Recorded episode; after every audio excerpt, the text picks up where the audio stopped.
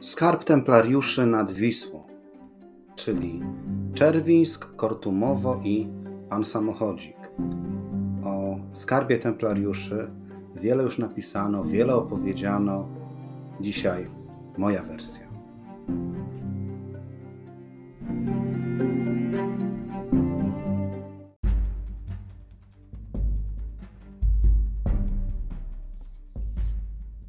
Ryszard Kapuściński powiedział kiedyś: Wszak istnieje coś takiego jak zarażenie podróżą i jest to rodzaj choroby, w gruncie rzeczy nieuleczalnej.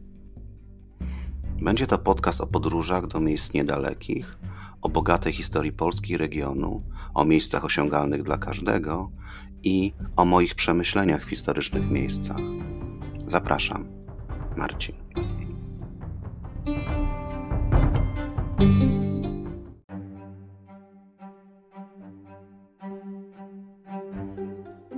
Czy w Polsce był ukryty skarb templariuszy? Jeśli tak, to gdzie go ukryto? W Czerwińsku nad Wisłą? W Malborku? Czy może w fikcyjnym Kortumowie? W tym podcaście będę szukać odpowiedzi na to intrygujące pytanie. Opowiem też o samotnym, monumentalnym klasztorze z XII wieku i o młodzieńczych fascynacjach literaturą przygodową tu jeszcze chciałem dodać jedną rzecz. Film zapowiadający ten odcinek, który zobaczycie na moim profilu facebookowym Nieoczywiste Miejsca, został zrobiony przez mojego syna. I co się zdarzyło z dronem? No, była to nie lada przygoda, bo dron wylądował na dachu, e, na dachu e, bazyliki. I żeby go wydostać, musieliśmy skontaktować się z księdzem proboszczem.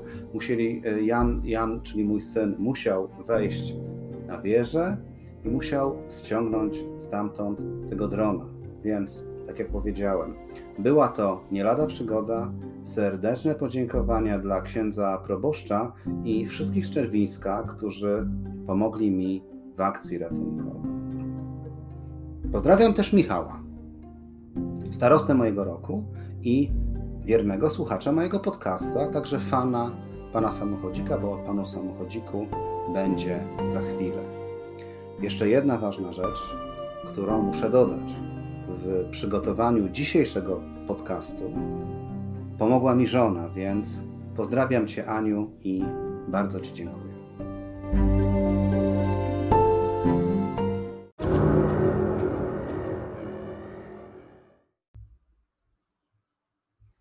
Ludzkość jak smoki ma słabość do skarbów i gromadzenia, ukrywania, a potem poszukiwania. I to od zarania dziejów, jeśli weźmiemy pod uwagę legendarnych śmiałków poszukujących równie legendarnych skarbów króla Salomona. Ale popatrzmy bardziej lokalnie, żeby nie powiedzieć patriotycznie. Pamiętacie, jaką sensację po raz kolejny wzbudził złoty pociąg?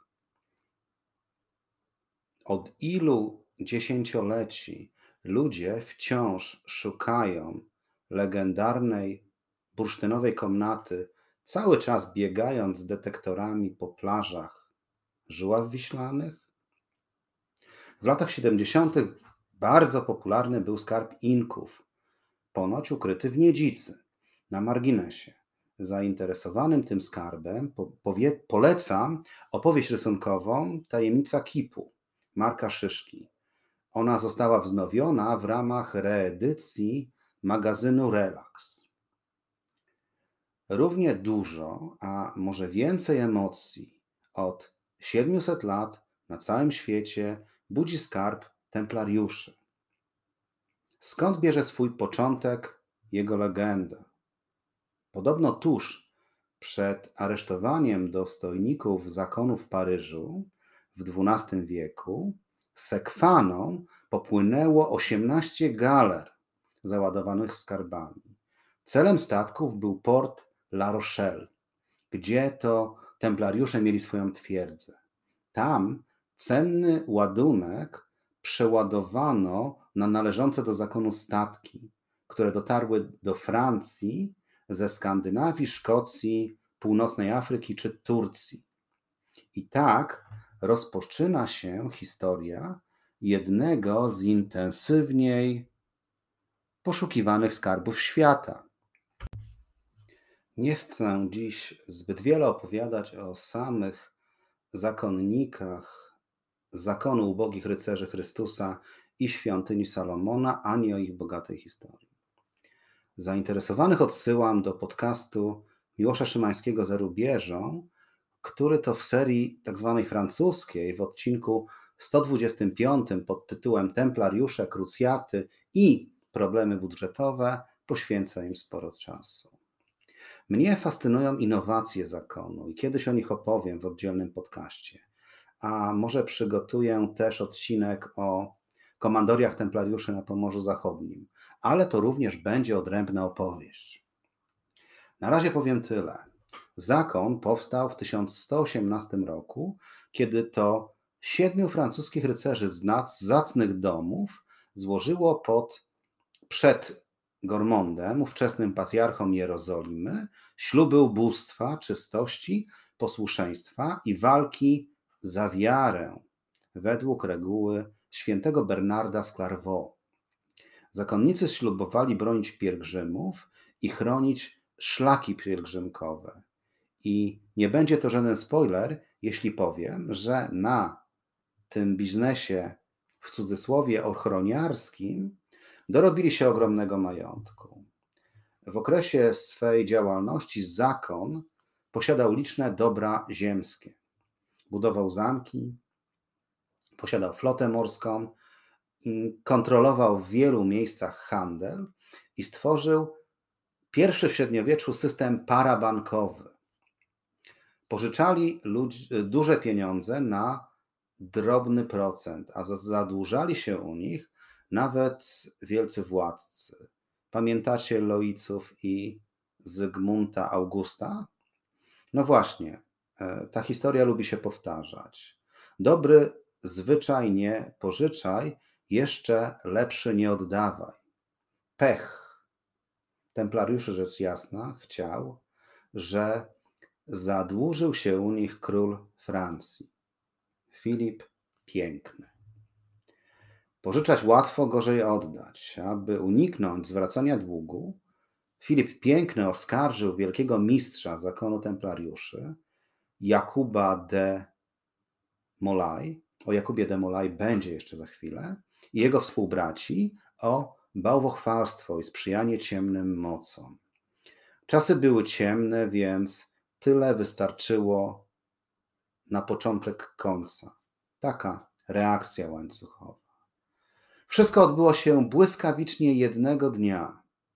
W piątek, 13 października 1307 roku. Po groteskowym procesie Wielki Mistrz spłonął na stosie, a większość jego współbraci została poddana torturom. A metod torturowania i uśmiercania było w owym czasie wiele. Kreatywność średniowiecznych inkwizytorów była daleko bardziej rozwinięta niż u Wesa Cravena, twórcy horrorów o Freddym Krugerze. Mimo to zakonnicy w zdecydowanej większości nie przyznali się do zarzuconych im czynów. Jak już wspomniałem, był to piątek 13. Tak, to nie przypadek. Właśnie wtedy ponoć powstało przekonanie, że to jest dzień pechowy. I jak widać, to nie tyle przesąd, co ciekawostka historyczna. I muszę tu wprowadzić dygresję, bo mój syn urodził się właśnie w piątek 13, co było najszczęśliwszym dniem mojego życia. Wspomniane e, wcześniej galery, wypełnione przez templariuszy tajemniczym ładunkiem, wypłynęły do portu w La Rochelle. Po dokonaniu przeładunku zebrana tam z różnych stron świata flota odpłynęła, kierując się najprawdopodobniej we wszystkie cztery strony świata, a dokładniej nie wiadomo. Legenda głosi, że zakonnicy posiadali mapy morskie Fenicjan, dzięki którym mogli wykorzystać na przerzut kosztowności nieznane nikomu trasy. część z 18 statków templariuszy na pewno wyruszyła do Szkocji, gdzie stoczyli oni zwycięską bitwę pod Backburn, pokonując trzykrotnie liczniejszych Anglików, po czym w hrabstwie Adriel rozładowali swoje statki. Co stało się z resztą paryskich jednostek? Było ich aż 18. Flota stacjonująca w La Rochelle liczna, tak więc statków mogła, część statków mogła się udać w stronę dzisiejszej Polski, gdzie działały przecież komandorie templariuszy. I tu zaczyna się kolejny wątek. Kiedy rok temu zamieściłem na Facebooku post ze zdjęciem kaplicy templariuszy w Baniach z informacją: tak, mamy w Polsce ślady templariuszy, mój kolega Piotr skomentował to, że to oczywiste, bo wiemy to z pana samochodzika. Tak, nie mogę tego pominąć i pozdrawiam Piotra. Książka pod tytułem Pan samochodzik i templariusze Zbigniewa Nienackiego i serial przygodowy Huberta Drapeli różnią się wątkiem mm, początkowym, ale idea obu jest podobna. Suwalszczyzna z książki niewiele wnosi do, do templariuszowskiego wątku, e, więc istotny jest początek, czyli złoty krzyż z inskrypcją. Tam skarb Twój, gdzie serce Twoje, podarowany przez wielkiego mistrza krzyżackiego Zygfryda von Feuchtwagen, wspomnianemu już Jakubowi de Molay. Na trasie filmowego Pana Samochodzika w miejsce wspomnianej Suwalszczyzny pojawił się zamek w Radzyniu Chełmińskim. E, wspólne są Malbork i w końcu tajemnicze Kortumowo. I o nim słów kilka. Jest to miejscowość wymyślona przez autora, a fani przygód pana Tomasza od ponad 40 lat szukają jej pierwowzoru. W Kortumowie miał się zachować XIV-wieczny kościół oraz ślady wieży po dawnym krzyżackim zamku. Pamiętacie z filmu Rozległe piwnice? Kandydatów na bycie kortumowym jest wielu. Między innymi Chwarszczany, Rulka, Danków, Łagów, Papowo biskupie, Lipinek, Grogoźno czy mazurskie Okartowo. Ja osobiście skłaniam się do Okartowa, choć według autora Kortumowo znajdowało się na ziemi chełmińskiej, a Okartowo znajduje się na Mazurach. Tak czy inaczej, kościół w Okartowie został wzniesiony na ruinach zamku krzyżackiego, a w kościelnym ogrodzie długo po wojnie widać było pozostałości fundamentów zamkowej wieży. Ale pewnie cegła się przydała i już jej nie ma. Pod budynkiem starej plebanii znajduje się sta- znajdują się stare piwnice z gotyckimi sklepieniami. Mieszkańcy opowiadają, że od kościoła do jeziora prowadzi podziemny tunel, do którego wejście znajdowało się kiedyś w okolicach ołtarza w kościele. Wiadomo o tym z powodu zniszczeń e, z okresu II wojny światowej. Zanim kościół odbudowano, często bawiły się tam dzieci i takowe miały wspomnienia. Ciekawostką jest fakt, że w zamku Eckersberg, bo taka jest niemiecka nazwa okartowa, był więziony książę Kiejstot. Jak już wspomniałem, inni kandydaci na pierwowzór Kortumowa to Rurka i Chwarszczany. To też miejsca nieoczywiste z historią, więc obiecuję, chyba po raz drugi, że kiedyś opowiem o nich w podcaście. Wrócę jeszcze do Kiejstuta. Kiejstut po latach spędzonych pod celą w różnych zamkach krzyżackich e, wpadł na pomysł zbudowania swojej rezydencji. I tutaj najprawdopodobniej Eckersberg jest ponieważ znajdował się na półwyspie, jest pierwowzorem zamku książęcego w Trokach, którego zwiedzanie polecam Wam serdecznie. E, zostawmy na chwilę literaturę mojej młodości i wróćmy do historii. No nie tylko mojej młodości, a pewnie kilku innych słuchaczy również. Wiadomo, że gdy zakon templariuszy zaczął mieć problemy z francuskim królem, wszystko co wartościowe, cenne kruszce, monety, kamienie szlachetne czy klejnoty zostały usunięte nie tylko z Paryża i wyprawione w świat przez La Rochelle, ale zniknęły one również e, we wszystkich innych zamkach i komandoriach. Więc powstaje pytanie, jakimi drogami i dokąd wyruszyły na przechowanie. Opcji jest wiele, ale biorąc pod uwagę fakt, że Odra i Wisła były w owym czasie głęboko żeglowne, jest możliwe, że statki templariuszy z bezcennym ładunkiem między innymi przepłynęły tędy. Czy został on, oczywiście ten skarb, zdeponowany w którejś z nadwiślańskich czy nadodrzańskich miejscowości? Zdaniem Andrzeja Zielińskiego, autora książki Tajemnice polskich templariuszy, opcje zdeponowania skarbu w istniejących komandoriach byłyby zbyt oczywiste dla rzeszy chętnych na ich przejęcie. Teoretycznie statki mogłyby wywieźć ładunek Odrą przez Szczecin do Chwarszczan, gdzie była komandoria templariusza, ale po co? Skarb w takim miejscu od razu przecież zostałby odkryty. Bezpieczniej było zdeponować kosztowności e, w zaprzyjaźnionym zakonie o zbliżonej regułę, a w Polsce istniał takowy. Mowa tu o kanonikach regularnych stacjonujących w Czerwińsku nad Wisłą. W części sakralnej reguła, czyli zbiór zasad zakonnych, kanoników regularnych i templariuszy była identyczna bądź zbliżona.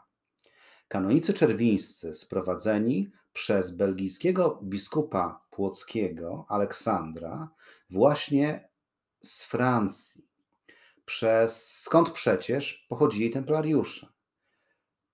To jest jakiś punkt styku, choć teza pana Zielińskiego o regule kanoników regularnych i templariusze nie spina mi się do końca, bo zasady świętego Bernarda z Clairvaux są cysterskie, a kanonicy regularni to Augustianie.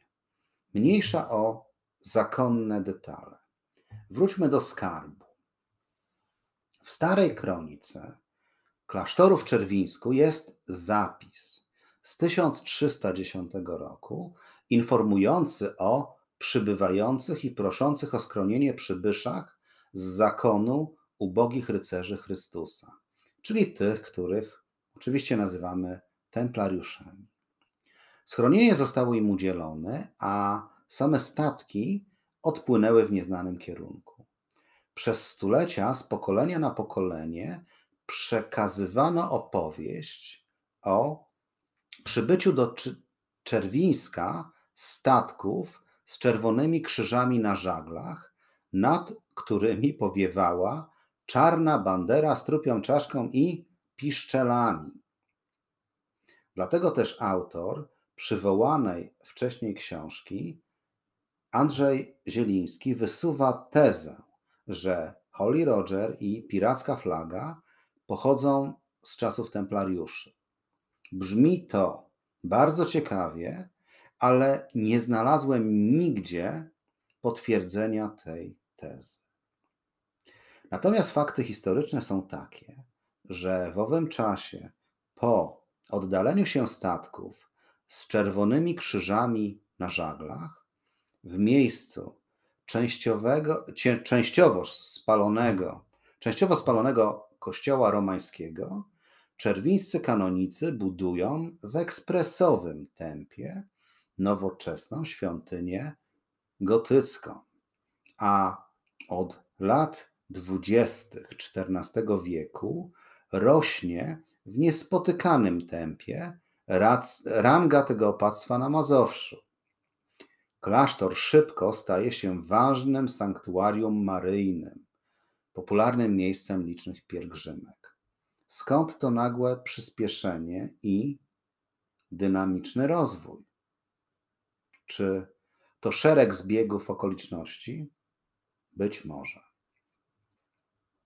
Za czerwińskim sparbem templariuszy ma ponoć przemawiać fakt, że na jednych z drzwi kościoła znajdowała się antaba, czyli kołatka, która rzekomo miała wskazywać miejsce ukrycia skarbu.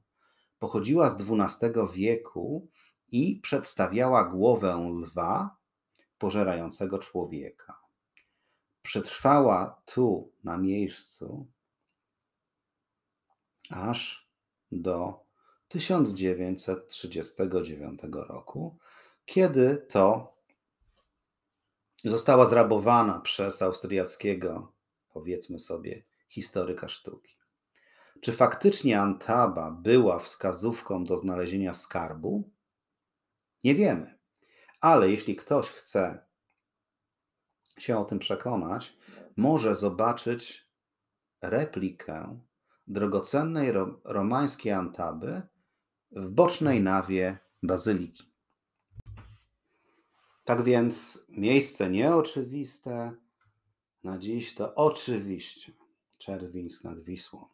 Jego romańska bazylika zwiastowania Najświętszej Marii Panny, ta, która tak nagle się pięknie rozwinęła i w której znajduje się Antaba.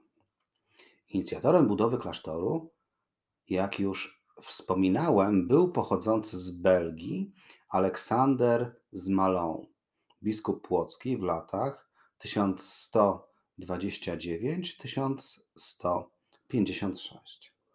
Istnieje teza, że udział w powstaniu opactwa czerwińskiego miał także książę Bolesław Krzywousty, który jako ówczesny książę mazowiecki rezydował przecież w nieodległym Płocku. Świątynię zbudowano w XII wieku jako dwuwieżowy kościół z kamienia, a wyświęcono w 1161 roku. Dwie wieże świadczą o ówczesnym znaczeniu tej świątyni, a niewiele jest w Polsce kościołów z tego okresu właśnie z dwoma wieżami.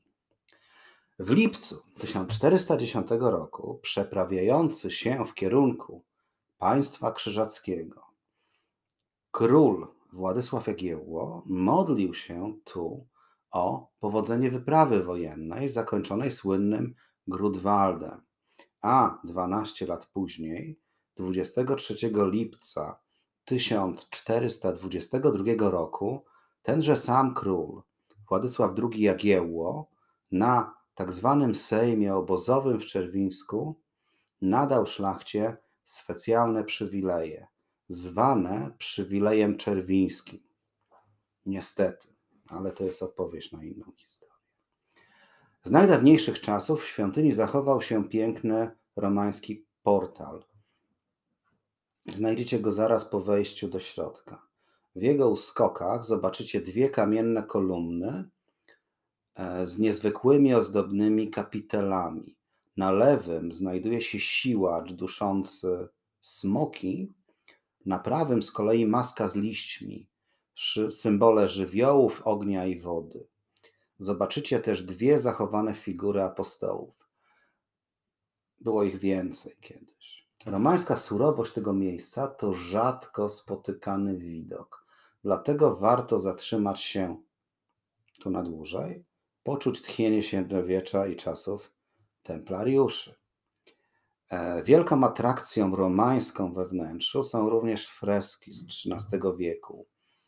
Najbardziej charakterystyczne malowidło to wyrąb drzewa na Arkę Noego. Reszta dzisiejszego wnętrza bazyliki jest barokowa. Pierwotny wygląd świątyni niszczyły na przestrzeni wieków wojny i pożary, ale też w XVII wieku dokonano po prostu tak zwanej mm, barokizacji, w wyniku której między innymi romańskie kolumny i cegły, i, y, i, mm, romańskie kolumny i filary, to chciałem powiedzieć, obmurowano cegłą i otynkowano. Taki może nawiązujemy dzisiaj w przypadku styropianu do tradycji barokowych. No cóż, uleganie nowym modom było i jest i pewnie będzie. Dziś meblościanki na wysoki połysk z lat 70. wypierają regały z Ikei. Kiedyś złotymi amorkami zasłaniało, no, średniowieczne freski. Dwudziestoleciu międzywojennym w Bazylice przeprowadzono szeroko zakrojone prace konserwatorskie, które mocno wpłynęły na wygląd kościoła. Jednak romański portal główny odnowiono zgodnie z oryginałem. Jeszcze dodam, że w lewej nawie świątyni zachowały się oryginalne drzwi z romańskimi okuciami. To te, na których przez wieki znajdowała się wspomniana brązowa antaba, czyli kołatka, lwia głowa z ludzką główką w paszczy. Dziś zobaczymy jej replikę, ale drzwi to prawdziwy świadek historii. W Czerwińsku znajdziecie jeszcze wiele ciekawych detali.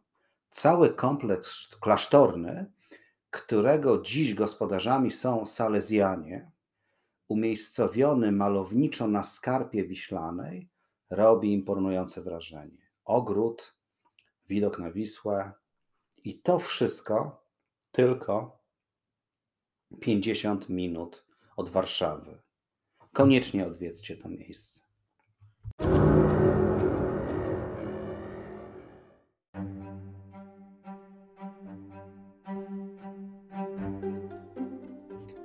Skarbu templariuszy poszukiwało wielu, w tym Napoleon Bonaparte czy Trzecia Rzesza. Brrr. Po ostatnich odcinkach nie chciałem mówić o II wojnie. W Lagwedocji szeroko zakrojone poszukiwania prowadził znany z brawurowej akcji odbicia Mussoliniego pułkownik Otto Skorzenny. Zaginiony skarb templariuszy nie przestanie fascynować naukowców, poszukiwaczy i historyków amatorów, takich jak ja. Nigdy nie dowiemy się, gdzie przybiły do brzegu załogi statków z czerwonymi krzyżami na żaglach. Uważam, że flota z La Rochelle rozproszyła się, docierając w kilkadziesiąt miejsc i części majątku zakonnych rycerzy mogły znaleźć się wszędzie. Bardziej jednak będę się skłaniać ku temu, że majątek ten został przeznaczony na inwestycje czynione przez krzyżaków joanitów, czy tak jak tutaj kanoników regularnych, które to możemy dziś odwiedzić, zamknąć oczy i pomyśleć, jak to mogło być. Może rozwiązanie i część skarbu kryje wątek masoński, o którym jeszcze nie mówiłem. Na zakończenie suplement dla aktywnych poszukiwaczy skarbów w Polsce. Ding dong, zła wiadomość dla wszystkich biegających po lasach w słuchawkach. Nie chodzi o jogging. Jeżeli ktoś znajdzie w Polsce skarb, może dostać, dostać od niego, znaczy dostać za niego od premiera Mateusza nawet i 100 tysięcy złotych nagrody. Niestety jest jeden warunek. Nie można tego skarbu szukać. To musi być przypadkowe znalezisko. Tak więc poszukiwaczom z detektorami kapitan państwo nie zapłaci. Zostanie tylko satysfakcja natury niematerialnej.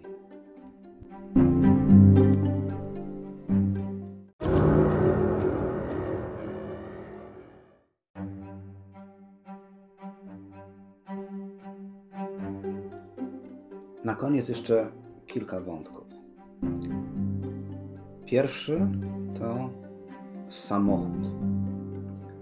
jakoś nie umiał się e, wybić jednak z podcastów o II wojnie światowej i niemieckich samochodów terenowych. Pamiętacie taki samochód, którym jeździł pan samochodzik w serialu Huberta Drapeli? Przepięknie wyglądał. To był samochód, który nazywał się Volkswagen Schim, e, Schwimmwagen, czyli pływający samochód. No i ten samochód, uwaga, jest to, jest to ciekawostka, dla fanów oczywiście, serialu i samego pana samochodzika. Ten samochód zatonął podczas kręcenia filmu i nigdy go nie wyłowiono. Jeśli chcielibyście zobaczyć ten właśnie, taki właśnie samochód, jest on w prywatnym muzeum pewnych dwóch przedsiębiorców budowlanych w, na Sielsku pod Warszawą. Dobrze też trochę powiedzieć o Nienackim, Zbigniewie Nienackim, twórcy pana samochodzika, bo stworzył naprawdę fantastyczne kreacje, fantastyczne książki, które przez lata uczyły, uczyły dzieci historii, uczyły szacunku dla zabytków itd., tak itd. Tak Natomiast on jako postać nie był postacią zbyt ciekawą. E, od 1961 roku był członkiem PZPR, e, aktywnym członkiem ORMO, zresztą to można znaleźć w starych edycjach książki. Pan samochodzik był ormowcem. E, popierał PROM, nawet był jego członkiem, popierał, nawet napisał jakieś rzeczy na poparcie stanu wojennego. Mieszkał w swoim domu w Wierzwaldzie, odcięty od świata. Zarzucało mu również środowisko romans z 16-letnią dziewczyną, tak naprawdę z którą przeżył większość życia do śmierci z drugiej strony.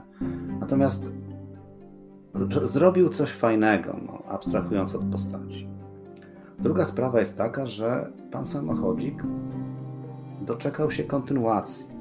Jest bodaj pięciu autorów, którzy piszą kolejne jakby przygody pana samochodzika. W tych kolejnych przygodach pana samochodzika pan Tomasz już jest jakby postacią zdalną i pojawia się jego asystent, który w imieniu pana Tomasza tropi różne rzeczy. Tym sposobem pojawiłem się w Elblągu i zacząłem rozgrzebywać legendę Truso. O Truso również kiedyś opowiem. Ta opowieść też rozgrzebała nam kolejne wątki i na przykład w tych kolejnych wątkach są templariusze w Chwarszczanach i Rurce, a byłem tam przy okazji mojej ostatniej podróży po rubieżach Polski, zachodnich zresztą. Tam też są wątki Joanitów i Krzyżaków. Osobnym wątkiem jest Płock, jako zapomniana stolica Polski czasów Bolesława Krzywoustego i jego ojca. Także wątków jest wiele. Parę słów o Nienackim powiedziałem. Jakbyście chcieli, to poszukajcie e, książek kontynuacji, bo naprawdę są fajne. Nie jest to literatura, ale ciekawie to się czyta. Na razie. Cześć.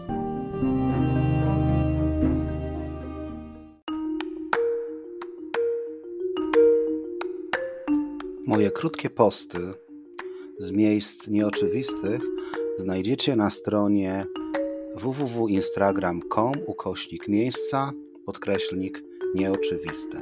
Mam też stronę podcastu www.facebook.com ukośnik nieoczywiste miejsca.